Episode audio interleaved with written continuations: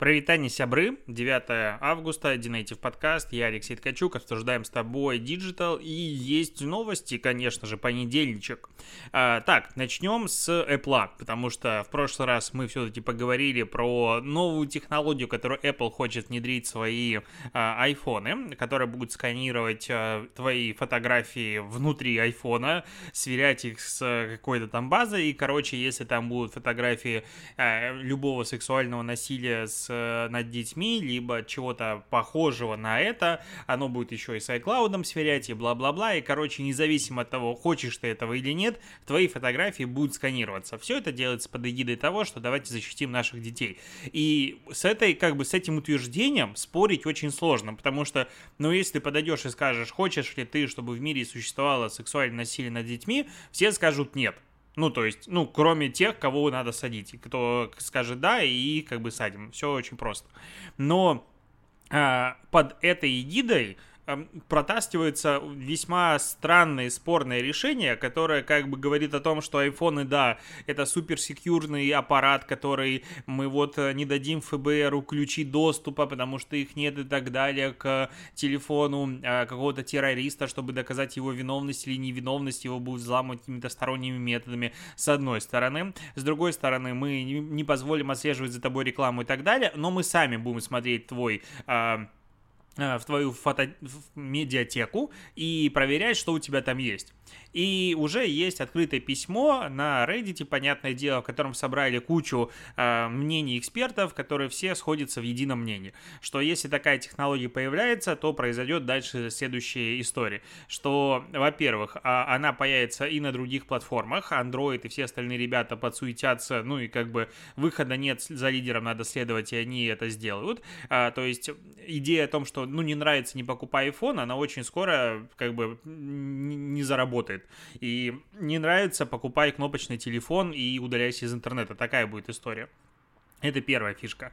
А вторая, что, ну, если есть такая технология, то в современном мире, где нейросети учатся определять что угодно, и котиков от собачек они отличаются очень быстро и так далее, очень скоро э, в разных странах мира начнется дополнительная цензура на сначала террористический какой-нибудь контент, не знаю, фотографии оружия, чего-нибудь еще, а дальше э, а, все будет углубляться. Дальше по флагам начнут определять, дальше начнут определять что-нибудь еще, и, короче, мы очень скоро э, будем жить в очень безопасном мире для детей, возможно, хотя не факт, потому что, опять же, очень быстро все адаптируются, и ничего не мешает человеку, который замешан в чем-то очень плохом, фотографировать это на фотоаппарат, который не имеет никакого э, связи с интернетом, и с хранить это где-нибудь на своем отдельном жестком диске, условно.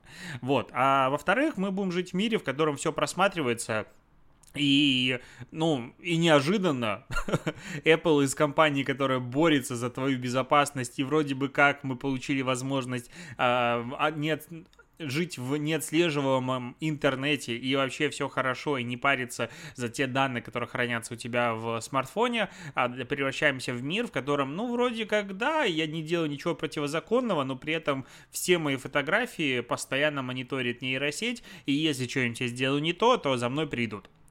Ну, такое себе. И не знаю, вот если ты живешь в какой-нибудь э, Норвегии, Америки, Англии, другой а, прекрасной демократической стране в мире, это если что был сарказм, а, там может быть не о чем беспокоиться, хотя, ну знаешь, сейчас глядя на то, насколько радикальными становятся а, либеральные мнения и как за несогласие с либеральным, ну либеральное это, я, блин, перенимаю эту, как сказать, риторику пропагандистов, а, как вот прогрессивное мнение становится насколько радикальным, а, очень быстро может оказаться так, что э, ты просто случайно сделал что-то не то, и тебя уже сжигают на костре а, публичной ненависти и садят в тюрьму за то, что ты делаешь что-то не то. Короче, это реально пугает. Непонятно по-прежнему, зачем Apple анонсирует такую технологию и зачем вот это вот все происходит, и зачем они вообще ее разрабатывают, потому что, ну, очевидно, что в Apple сидят очевидно умные люди, которые все прекрасно, очень сильно понимают,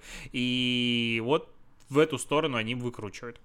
А, так, поговорим про новую платформу, ну как платформу, сайт, а, который запустили в Америке. Бывший биржевой аналитик, а ныне блогерша Линси Ли Лургун запустила сервис, который поможет авторам выбрать добросовестного партнера и заключить выгодную сделку. Это речь про бренда. Называется Fuck You Pay Fuck you pay me. А, э, короче, на, нахрена ты мне платил? Э, эта история начинается в глубокой нулевых, шучу, в 2020 э, либо там 2019 году, когда блогеры начали сталкиваться с историей, что им вроде бы начали платить за рекламу, а они такие, блин, а нахрена я взял за это деньги, не хочу это рекламировать. Я, кстати, с этой историей сам сталкивался, я несколько раз просто возвращал гонорар, и ничего у меня не падало. Поэтому блогеры, которые вот типа заплатили, они хотят делать рекламу, спойлер, вы можете вернуть просто деньги, и ничего не изменится в этом мире. А рекламодатель может побухтеть или удивиться, но ты говоришь, я типа изучил продукт более глубоко или что-то еще, и не готов это рекламировать. Это нормально. Вот, но, э, короче, они запустили проект, в котором...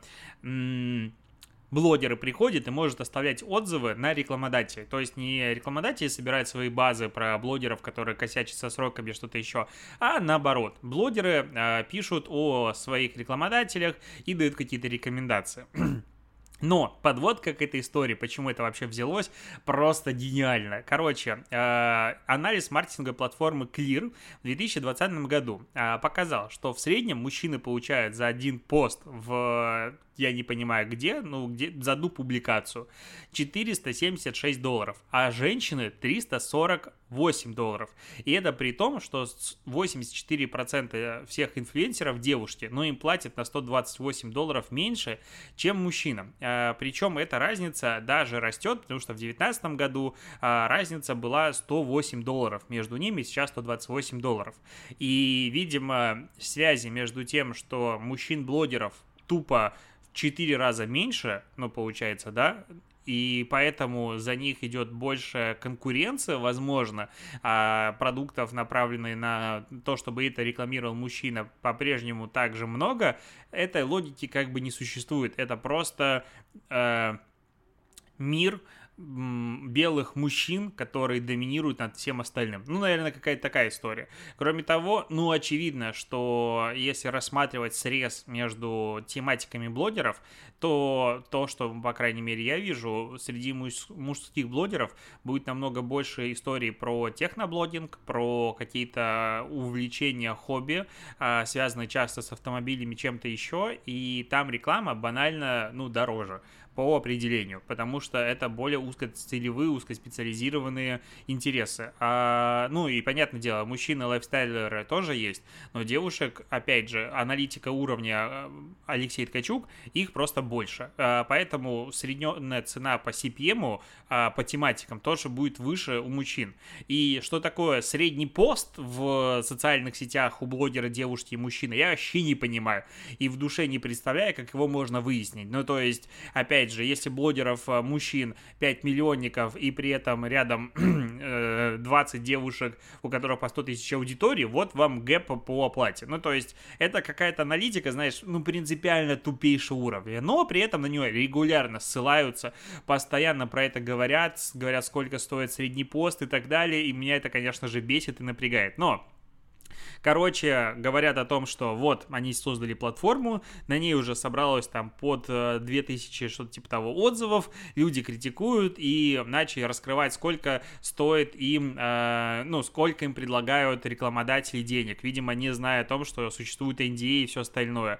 А, а, да, 2000 отзывов на 1300 брендов. И тут говорят, допустим, на странице компании Fishbowl инфлюенсеры призывают просить больше денег, поскольку они у нее есть, и поскольку у нее есть на это бюджет. Просто красота. Ну и, короче, сюрреализм, бред, и я на это смотрю, опять же, может быть, я слишком умный, либо слишком тупой, одно из двух. Но такое ощущение со стороны, что платформа а, построенная на каких-то розовых соплях, извините меня за это выражение, ну потому что а, просить больше денег у компании за рекламу просто потому, что они у нее есть, ну это даже не знаю, как описать. И опять же, в смысле просить? У тебя есть объем аудитории, у тебя есть статистика, у тебя понятная примерная стоимость на рынке, вот столько ты и стоишь. Ты не можешь просить больше или меньше. Ты можешь просить больше, ну, это как бы просто я хочу, потому что я хочу. Вот и, и все. Ну, и как бы и погнали. Я, допустим, выставил себя а, стоимость рекламы в Телеграм, я думал, что она заградительная в какой-то момент, я поставил 30 тысяч рублей за пост. Думаю, у меня статистика не самая идеальная в последнее время, я выставлю стоимость рекламы больше, просто для того, того, чтобы не все ко мне приходили за рекламой. А на какое-то время количество рекламы упало, потом сказали, нет, но ну все равно, Ткачук, ты классный, мы хотим тебе рекламироваться. И ее стало опять столько же, сколько и было. Ну, прекрасно, я стал зарабатывать больше. Хотя я считаю, что это выше, чем как бы рыночная цена. Вот такая история бывает, как бы э, берите пример на, этот, на вооружение. Идем дальше.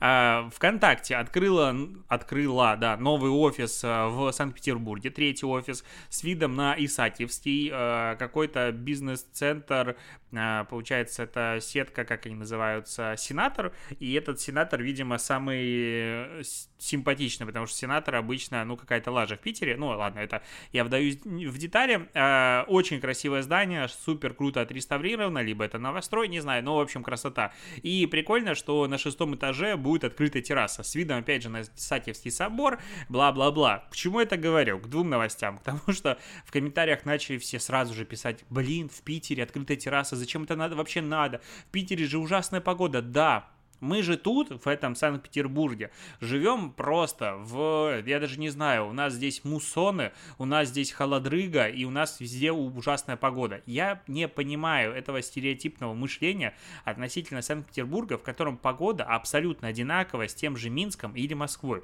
То же самое. Я переехал, никакой разницы.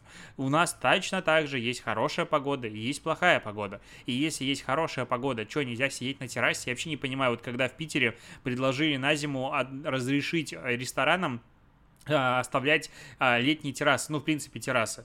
И столько негатива от людей услышал, типа, что за бред, как тут сидеть в такую погоду? Да блин, ну ставишь обогреватель и сидишь, ну закрыл его с разных сторон и сидишь, кайфуешь. Во всей Европе террасы не убираются, сиди себе когда хочешь.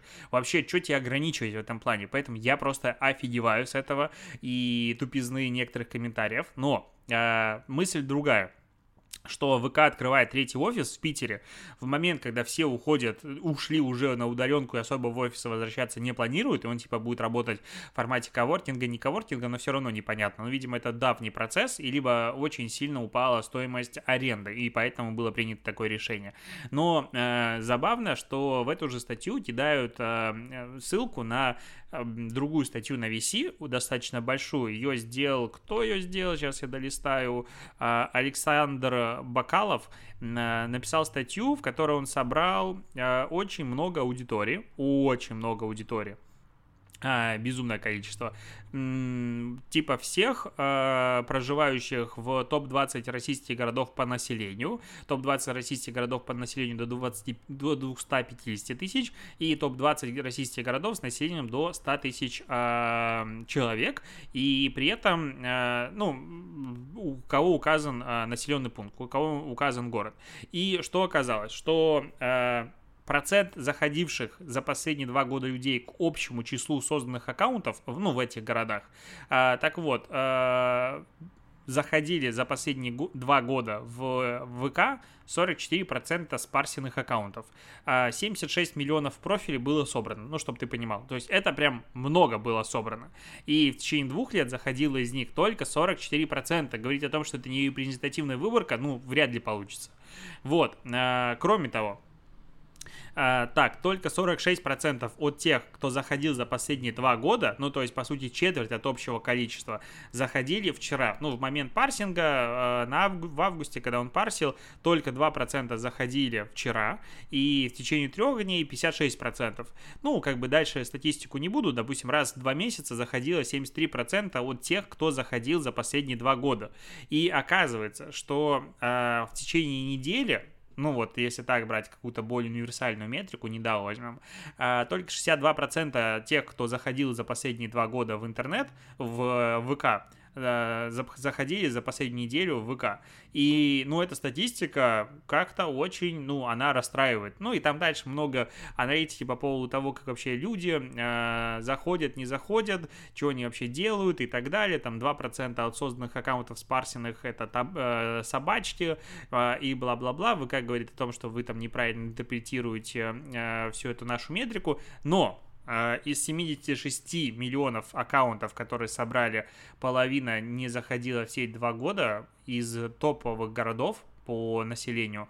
Но это что-то как будто бы не то. То есть э, ВКонтакте регулярно рапортует о том, что статистика у нас так, у меня тут собака решила погавкать. Так вот, у нас э, статистика ВК регулярно рапортует о том, что все хорошо и все растет и бла-бла-бла, но при этом, ну, ничего себе не растет.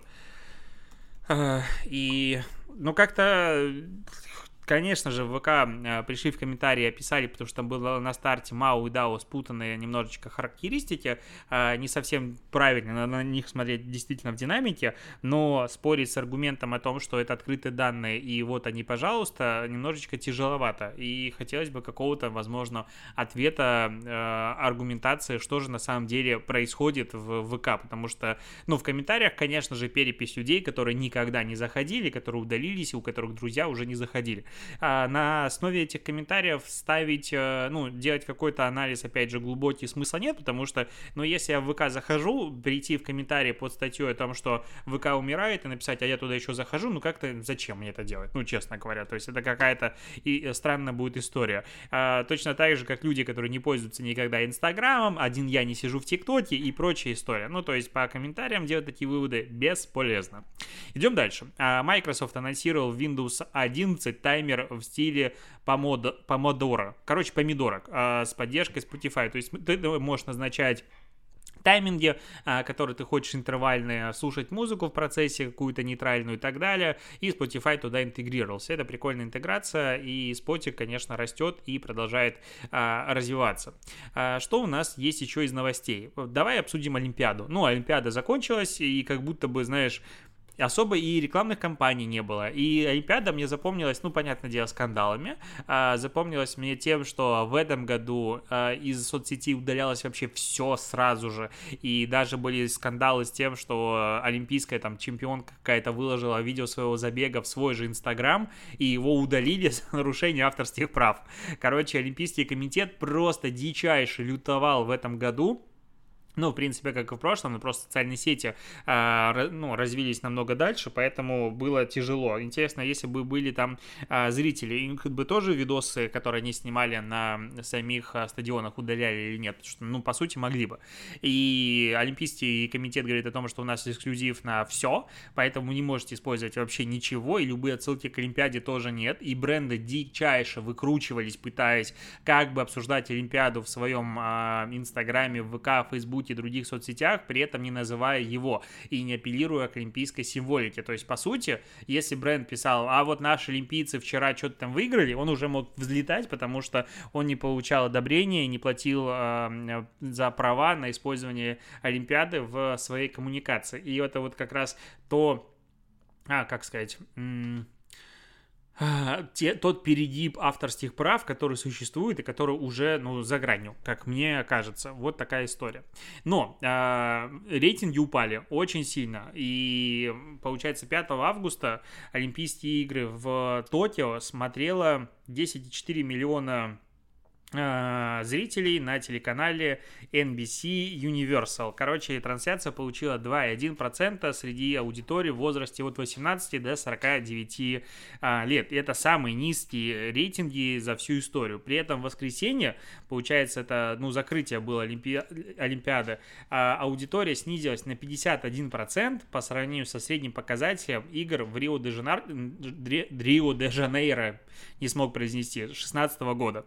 А, когда аудитория была почти 27 миллионов человек. Ну и, короче, в течение первой недели соревнований, которая обычно собирает больше всего аудитории и так далее, а, в большинство вечеров э, падение рейтингов относительно прошлой Олимпиады летней было 60%.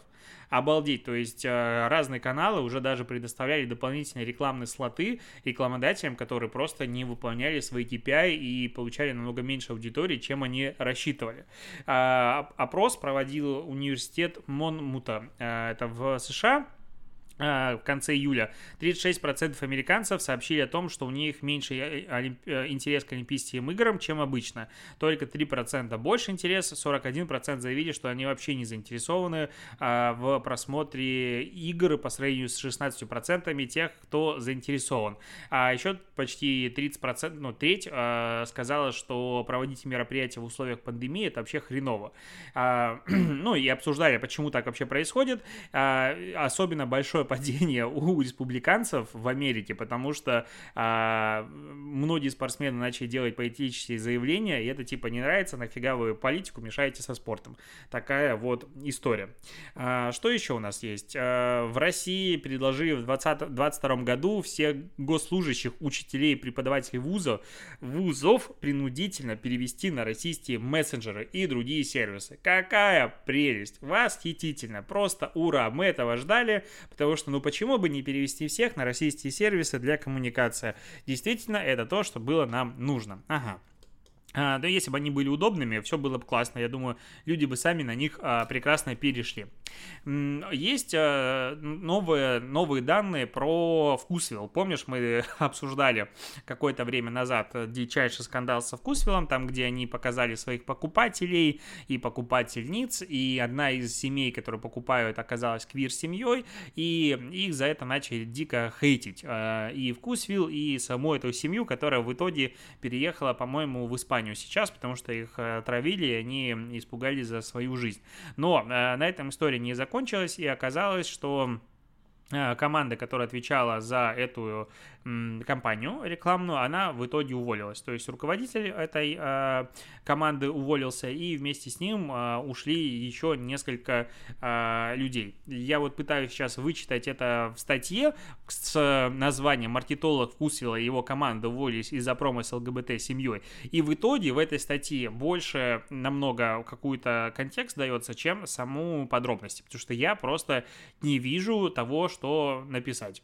ну, точнее, что что прочитать про то, что они уволились, потому что, ну, вместе с, с коллегами. Сколько коллег или чего-то еще, непонятно. Ну, это было, как мне кажется, плюс-минус понятно на старте, потому что, опять же, э, зная, что там происходило немножечко внутри, слыша от там своих коллег, через коллег и так далее, что команда очень радовалась и очень хотела и верила сделать э, вот эту вот э, интеграцию, вот этот пост, э, статью, и все было согласовано, пересогласовано. В итоге, когда дали заднюю, э, пытались отбиться, пытались объяснить, что это будет плохо и все остальное, но э, дали заднюю, все удалили, и таким образом команда сказала, ну, значит, мы больше здесь не хотим работать. На мой взгляд, это очень сильное, правильное решение решения, и зная, что, опять же, сегодня происходит на рынке, многие команды, многие компании захотят взять себе а, этих ребят а, в штат, и никаких проблем у них, как мне кажется, с работы не будет. А, хочу не ошибиться в этом утверждении. Еще на составе вышла какая-то статья, так, Маргарита Былинина, глава Digital Академии маркетинга, рассуждает о том, а, сила эмодзи, как смайл улучшает коммуникацию с клиентом. Я не буду читать эту статью, просто пару утверждений дам. А, почему? Ну, пару вещей. Короче, пишут о том, что Пользователи активнее реагируют на любой текст, содержащий эмодзи. Например, посты со смайлами Facebook собирают почти на 60% больше лайков, а количество конверсий в упуш э, уведомления с эмотиконами возрастает на 9%.